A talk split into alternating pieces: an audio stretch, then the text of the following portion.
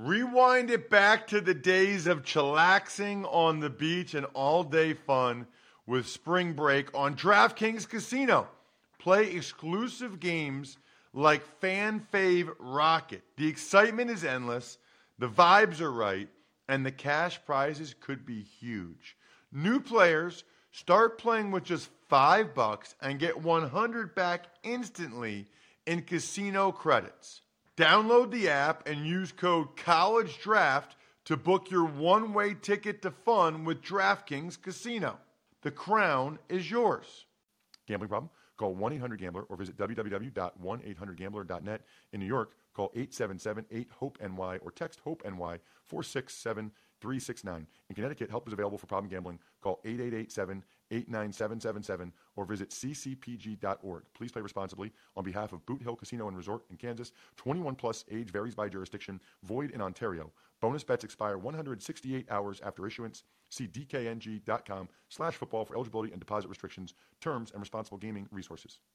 Pour yourself a cold one. Let's strike 'em, huh? And listen to Ross Tucker break down the top college prospects on another tasty edition of The College Draft. Yeah, it is Daddy Soda time here on the College Draft Podcast, presented by DraftKings, America's number one rated sports book app. By the way, you can still place a bet on tonight's national championship basketball game. I encourage you to do so if you want to make the game more interesting, although it's already going to be awesome. Baylor, Gonzaga. I cannot wait. Speaking of Daddy Sodas, I may have gone six straight days with at least 10 daddy sodas during my vacation to Utah last week. What an unbelievable week. What a great place that was. You can check me out always on social at Ross Tucker NFL. That's Twitter, that's Instagram, it's Facebook. All the shows are posted immediately to our YouTube page, youtube.com slash Ross Tucker NFL and you can check it out at Ross Tucker Pod on social. Awesome conversation late last night, by the way, with Seth Payne. 10 years as an NFL D tackle. Now he's been in Houston on Sports Talk Radio after playing five years for the Texans. We went in depth first on the Deshaun Watson situation. Then we've got into run stuffing D tackles and their importance, which is something that Emory and I talked about last week, which is something obviously that Seth knows very well. Emory joins me as he does each and every week here on the College Draft Podcast. He is the man, football game plan at FBall Game Plan on Twitter, football game plan on YouTube, and most importantly for this time of year, footballgameplan.com slash 2021 draft guide. And Emory, I saw – you got a chance to call a game this weekend. That's pretty cool. Calling some some spring football that's actually like not like a spring football game, like a real football game. Yeah, a real football game that counts between two top 25, two undefeated teams uh, in Gardner Webb and Monmouth. And what's so interesting about this thing comes full circle. Head coach for Gardner Webb, Tre Lamb. I remember scouting him when he was a quarterback at Tennessee Tech. He's 31 years old. So, and I interviewed his uncle, which is uh, you know Bobby Lamb, who was the head coach at Mercer, uh, and now he's with my Louisiana Raging Cajuns, coaching on that staff. So it all came back full circle, and it was good to call the game. I'll be back next week calling the ESPN Plus TV game, uh, Monmouth versus Kennesaw State. Excited about yeah, that. That that is awesome. I, I recently found out April seventeenth. I'm calling the Patriot League championship game. Bucknell has already punched their ticket. We'll see who comes out of the North Division of the Patriot League, but they texted me while I'm on vacation. Hey, you want to call the Patriot League championship game? Uh, yeah. Are you kidding me? That would be amazing. I would love to do that. Just like I love having my buddy Kyle Crabbs on. Anytime we can get him, he is my Reading, Pennsylvania homie. He went to Wilson West Lawn, absolute powerhouse high school, Chad Henne's high school. You can check out Kyle on Twitter. Love the Twitter handle at grinding the tape. He's the director of scouting for the Draft Network, which is legit. If you don't know about the Draft Network, you do now at the Draft Network. But he also is a big time Miami Dolphins fan. So, Kyle, before we even get into linebackers, because as usual, Emory's got rankings that nobody else has. I mean, he's got guys I never heard of ahead of Micah Parsons. Okay? He made go off the reservation for like two guys for today. So what's that? Did he made me go off the reservation for two guys for today to make sure I could talk about him. So that that's as a testament to Emory and the depth that he does and the work that he does. Emory, you you have been a mentor for me for quite a while. So it's pretty oh, cool I to hop on. You guys, you guys, I didn't even know you guys knew each other. Oh yeah. Oh yeah. Constantly saw Kyle on the road, man, and that was always a, a what I liked about it. He was always out there. When you thought I was out there, Kyle was out there too. Yeah, you guys might be the two hardest working dudes in the draft community that I'm aware of. Kyle, like I saw Kyle at a couple one double A games back in the day, be like all dressed up in a full suit, making me look. I'm the one on TV, and Kyle's making me look like a chump. And Emory's at every game I've ever been to. Emory, I'm, will be at the Patriot League championship game somehow, some way. He'll be there. Unbelievable. Uh, but before we get into linebackers today, Kyle, I do want to ask because I, I, don't know if you saw it, but was it last week? I think it was last week. I had Ryan Fitzpatrick on the Ross Tucker yeah. football podcast. Yeah. And he made some comments about Tua. I'm just curious. Like you you know how to study the tape. This is what you do for a living. You're also a diehard Dolphins fan. It is really polarizing how people feel about Tua right now. Where are you at? I'm still optimistic, uh, but the transition that Tua Tagovailoa experienced going from Alabama to the Miami Dolphins, I, I think was pretty eye opening as far as just how good of a system, and, and that's what I'd call it a system that Alabama has in there uh, and their ability to to really coach circles around a lot of teams, uh, regardless of of being in the SEC. And everybody talks about the level of competition, and so for Tua.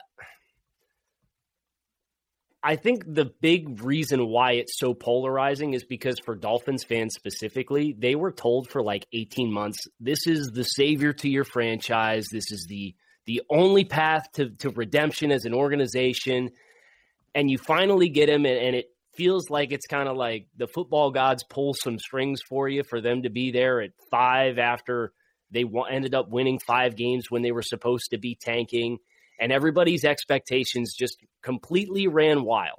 And then this is the guy who everybody was told all this time is the guy who's going to bail out your team. And he gets pulled for Ryan Fitzpatrick in the fourth quarter of a couple of games. And it, it really forced an emotional reaction of like, wow, either the, the Dolphins need to have faith in this guy because this is the guy who we've been told for so long is the answer, or conversely, this is the guy that they told us was going to be the answer. He can't even keep Ryan Fitzpatrick off the field. So I think once he he he talked a lot, Tua did about getting more comfortable with processing stuff pre-snap and eliminating sides of the field and understanding systemically where he's supposed to go with the football based on defensive structures and alignments. And I think he once once he gets better and more proficient at the pre snap stuff, which I know Fitz talked a lot about throughout the course of the year, sat in on a lot of the press conferences with the Dolphins. I think you'll see Tua play a little bit more naturally, uh, and I think he should experience a significant jump from year one to year two. Uh, but if you're expecting Tua to come in and and be the left-handed version of Dan Marino and somebody's got a left hand of, of God Twitter out there for, for Tua Tagovailoa referring to him and the Dolphins, you were probably disappointed with what you saw last year. You know it's interesting, and, and just to jump in quickly, it didn't also help that you had Justin Herbert going off, and so that was right. like prime property for for trolls to come in. That's like the corner three wide open. It's like, oh, they could have had Herbert. They passed over. Like so, it's like, dang, they, they couldn't win for losing last year. It was just a crazy situation uh, for for Tua, all all considering things that that was around him. Yeah, you can almost like almost forget what even he did on the field. It's the combination of the Dolphins didn't tank. They ended up winning five games, so they didn't get Joe Burrow, right? Who ended up looking really good until he got hurt. Instead, they got Tua, and he didn't look nearly as good as Justin Herbert, who was taken after him. Gets benched twice for Fitzpatrick. Meanwhile, Mac Jones is absolutely lighting up college football. So it's almost like even if you just put Tua's performance aside, there's all these other factors. Right. And to your point, Kyle, which I think is a great one, it was almost like a movie that everybody told you was so great. And then when you started to watch it, you're like, eh, it's all right. It's a good movie. It's a good movie. It's not. It's not the Justin Herbert movie. Right. It's not this movie. It, it movie was just okay. So like Star Wars, shots fired. so anyway, we shall see. I know Fitzpatrick meant that when he's on the Ross Tucker Football Podcast. He thinks Tua is going to be just fine. So uh, we'll see. He makes a good point, by the way. Like you think about like Fitzpatrick as a rookie, he was terrible. You know, like the, the, you know these guys are just judged so differently now. Fitzpatrick's like, dude, he's a rookie. Like, can you? I mean, that that but when he was a seventh round pick, nobody knew about him, nobody cared. It's just the difference of expectations, like the movie we were talking about. Speaking of expectations, the one thing I know, Kyle, every week with Emory here on the College Draft Podcast, his rankings are not going to be like everybody else's rankings. He does not care. He doesn't give a you know what. Your number one inside linebacker, I'll freely admit this. Okay. I know a lot about Chazz Surratt and Micah Parsons and Zaven Collins and Notre Dame. I don't even know how to say the Notre Dame dude's name, but I know a lot about him because I've seen him. He can fly, he's athletic, you know, whatever. Jeremiah is his first name. But your number one inside linebacker, Garret Wallow from TCU. Explain yourself, Emory. His instincts were off the charts. And watching TCU defense, you just first of all, you talk about Big 12 defense, you kind of go into it with a, a negative mindset like this dude's about to make a bunch of tackles seven yards down the field, right? uh, but this dude was actually making impactful tackles. His instincts were where it needed to be. He was able to play with both athleticism and quickness and explosiveness upon contact. He was always in the right spot. I thought he moved well for what you're going to expect him to do uh, at the pro level. So, all those things being considered, he was making the right plays. He athletically matched up, I thought, on film. And so he was just consistent in every game I watched. And that's something that you really want to, you know, hone in on is how consistent you are at the things you do well and he didn't have many things that he didn't do well. So I just thought his tape was tremendous uh, in that regard for that position. All right, Kyle. What do you what do you know and what do you think about this Wallow guy? Because it's it's rare. I know Emory has different rankings than other people, but to have a guy ahead of Micah Parsons I've never heard of is interesting.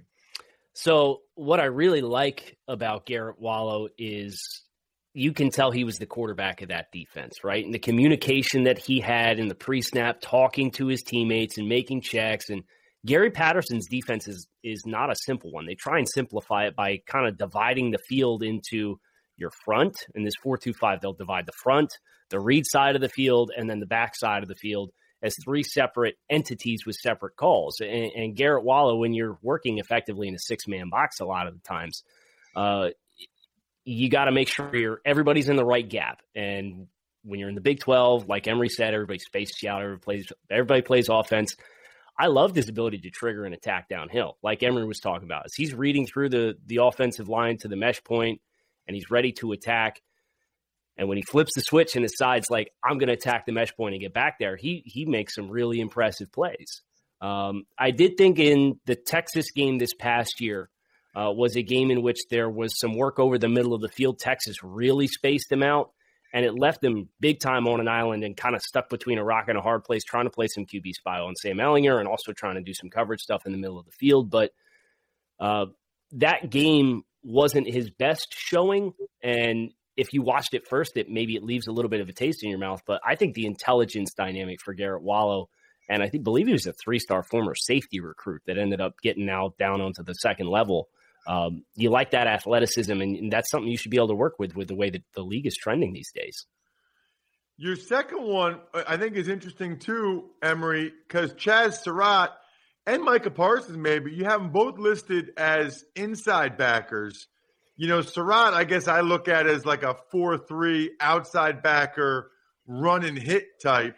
Tell me why you have Surratt number two and why you have him listed as an inside backer one, I think when you look at what he does athletically, and you remember that he was a quarterback at North Carolina, like man, he matches up very well for what you're going to expect him to do at the pro level once again.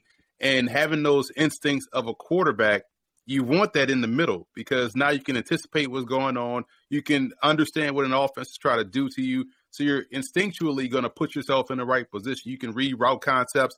Eh, you know, when you drop into your zone coverage, you can match up versus running backs very well. You can pressure from the inside. I like all of those things about his game.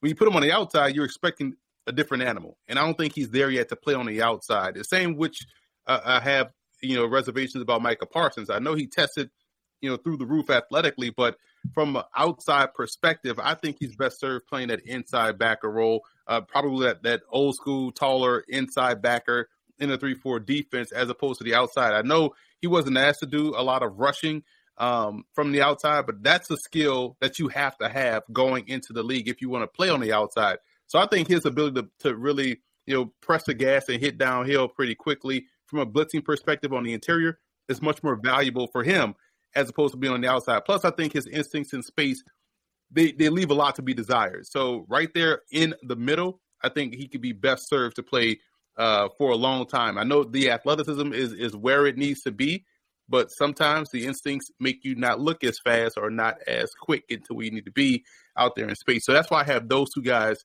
uh, right there in the middle. Plus, he didn't play this year, so we didn't get to see any growth. So you're trying to have projection. So I saw Surratt play this year. I saw the growth. I like his potential.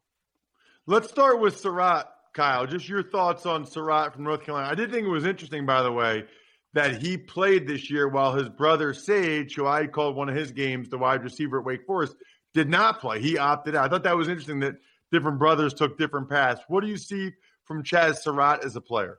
Yeah, definitely a rangy, rangy player, and uh, I, I think Emory talking about his growth, and anytime you get a player who's transitioning from a different position, especially coming to the defensive side of the ball, when you're a quarterback and you you understand defensive structure because it's a big part of what your job is on the offensive side of the ball. It helps you a make sure everybody's where they're supposed to be, and then B, it also helps you from a preparation standpoint to understand what opposing teams are doing. And uh, I think Chazz, with his play this this past year, showed he can do a little bit more uh, than just being a guy who you put on the backside and ask to use his speed and chase stuff down. You can kind of put him in the middle and trust that he's going to be able to understand all the action that's taking place around him. So.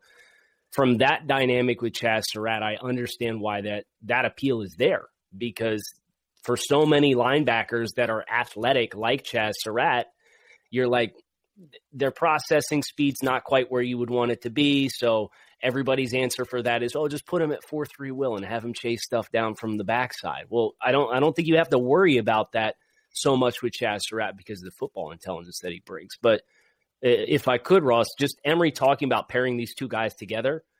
Emory, I'm not sure if you feel the same way, but you talking about Micah being that old school kind of the thud guy coming downhill in the three four defense.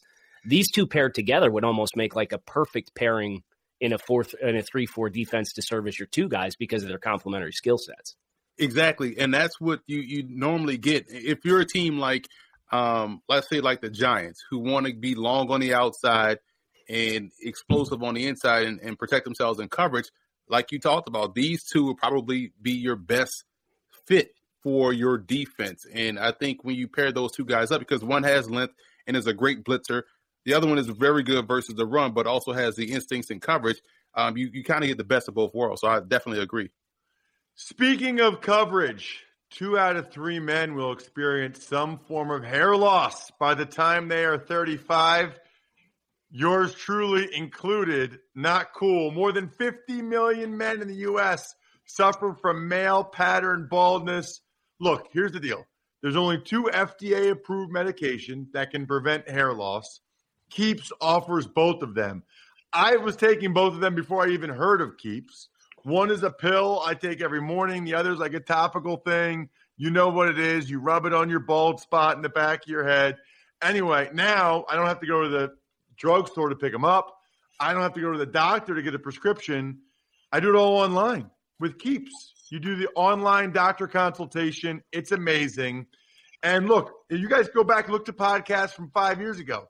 I have been keeping the hair I've got to this point. If you are ready to take action and prevent hair loss, go to keeps.com slash draft to receive your first month of treatment for free. Trust me, that's K-E-E-P-S dot com slash draft to get your first month free.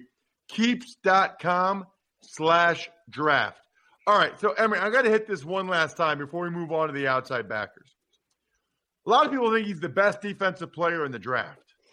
You have him as the third best inside linebacker. What do you specifically not like about Micah Parsons? It's not a not like about Micah Parsons. It's more so the fact that the other guys in front of him do things particularly well on a consistent basis. It's the instincts. It's you know seeing it before it happens and getting there as it's happening and making the play. I feel like a lot of what he does is reactionary. You want to see more instinctiveness coming from that, uh, coming from a player that's projected to be so high. Um, and he plays high at times, so you want to see better pad level. Uh, and so those things probably could have been solved had he played this year. But if you're projected to go high, I completely understand and agree with you for sitting out this year. Um, and will never have a, issue with that. But that's what you saw on the tape that he did put out there in 2019. What do you think of of Micah, Kyle? Because the one thing I would point out, because he's from literally where I live. I, I've talked to him in, when he was in high school. He never played linebacker until he was at Penn State. He always had his hand in the dirt. So he's really, to your point, Emory, he only had two years being an off the ball backer, seeing things like that. So you should project a lot of growth there. But again, he hasn't shown it. What did you see from him, Kyle? Well, I think that that's the big thing with Micah Parsons is understanding that you know Chazz Surratt played this year and, and showed a big leap after having not played the position for a very long amount of time. Micah Parsons didn't get the opportunity to do that, and that was a decision that he chose was best for him. And you completely understand it. Like Emory said, everybody had a decision to make with the dynamics that were at play this year. Uh, the the range of outcomes for Micah Parsons, I think, is it's not like an open and shut case because he has only played two years of of linebacker after being a, a pass rusher at uh, in in the Harrisburg area. He was Bishop McDevitt, I believe. Central Dauphin, and then, Central and then Harrisburg High. Harrisburg High. Okay. So and you even think about his pass rush profile, and, and at the Penn State Pro Day, he came in with arm length under 32 inches. So, like, it's not even like he has great anatomical length for if you were going to use him there. So, I think his third down value is really going to come as a pressure player, as a blitzer, whether you're stacking him off ball and asking him to attack. I think the more you can simplify the game for Micah early on, the better results you're probably going to have.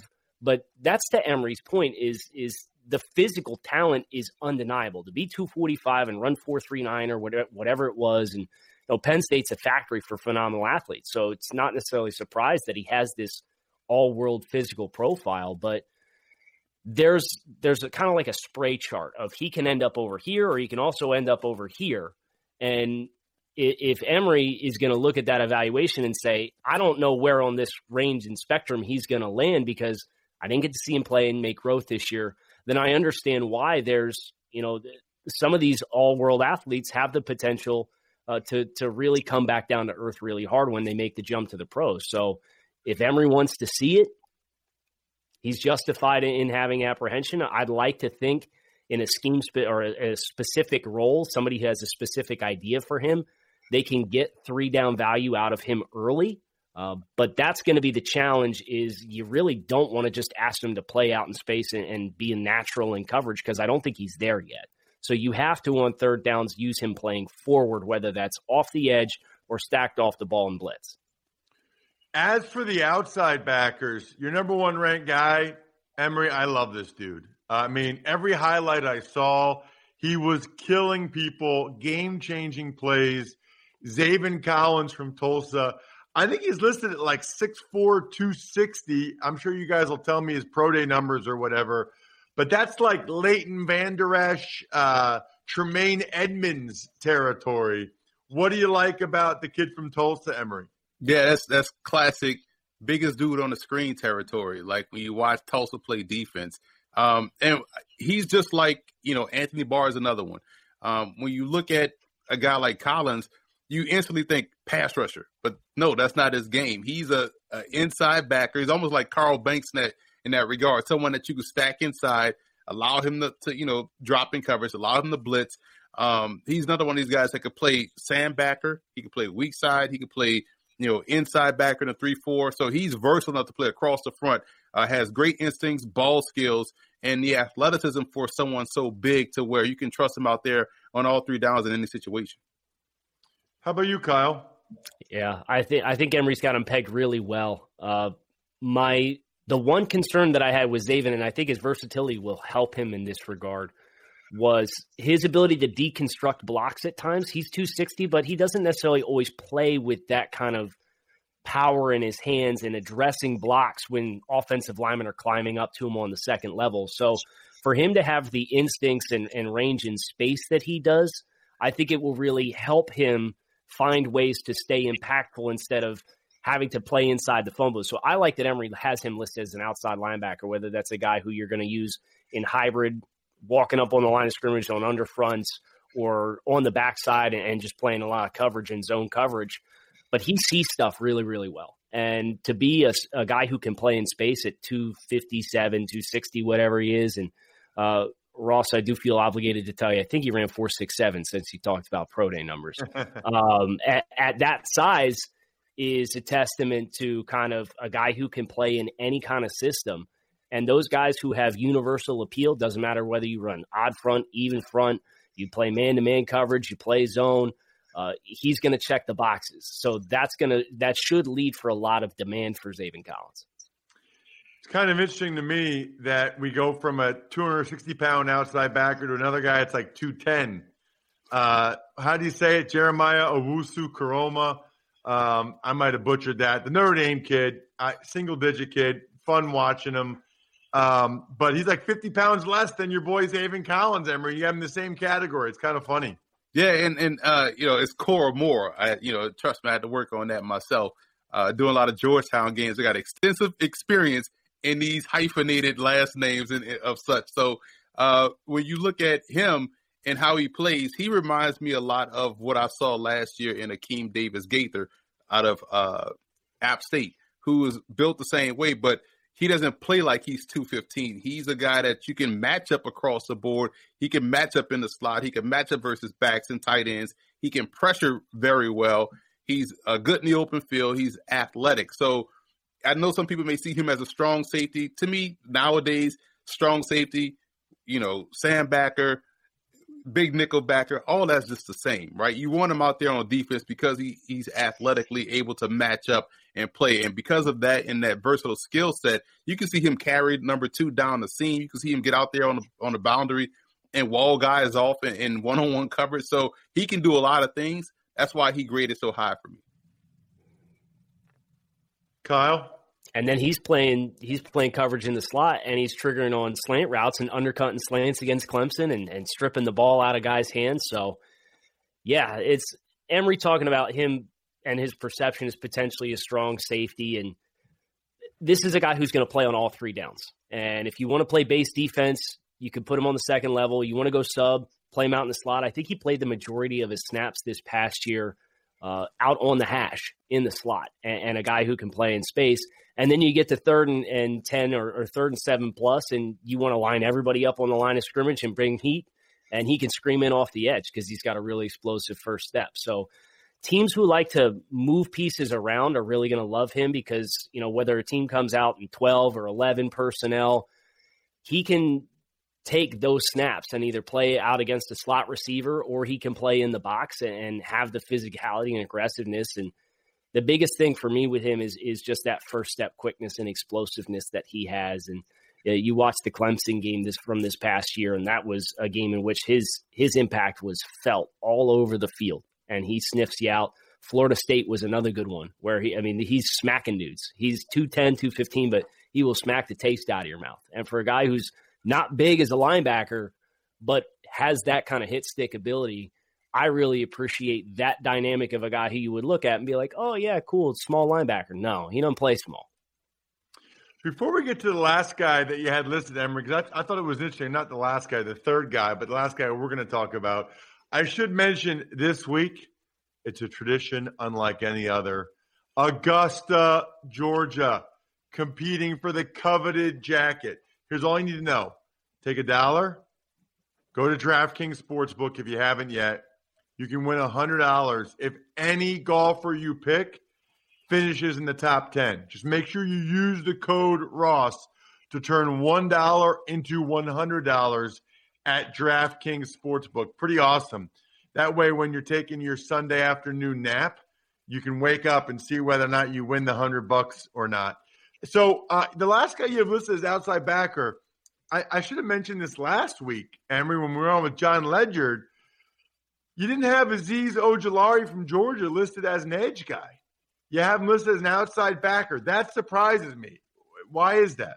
I see him more as a Sam backer than anything. When you talk about edge, I think it, uh, in terms of edge, I'm thinking twitchy guy. I'm thinking explosive guy. I'm thinking a guy that is a pressure style player. I see Ojulari as a guy that, you know, he he's solid, but I see him more as a Sam backer. And you can still pressure with your Sam backer. Most teams still do, but I see him more as a uh, you know as a edge setter and someone that plays the run well. He has to develop a variety of pass moves to be considered a true edge, in my opinion. Um, now his one move is, is has been effective, but I just see a guy that's um, you know he, he's more along the lines of what I see as an as an outside backer as opposed to a true pass rusher. What did you see from Ojulari, Kyle? I think Emory has a great point as far as his versatility as a rusher is something that needs to be fleshed out.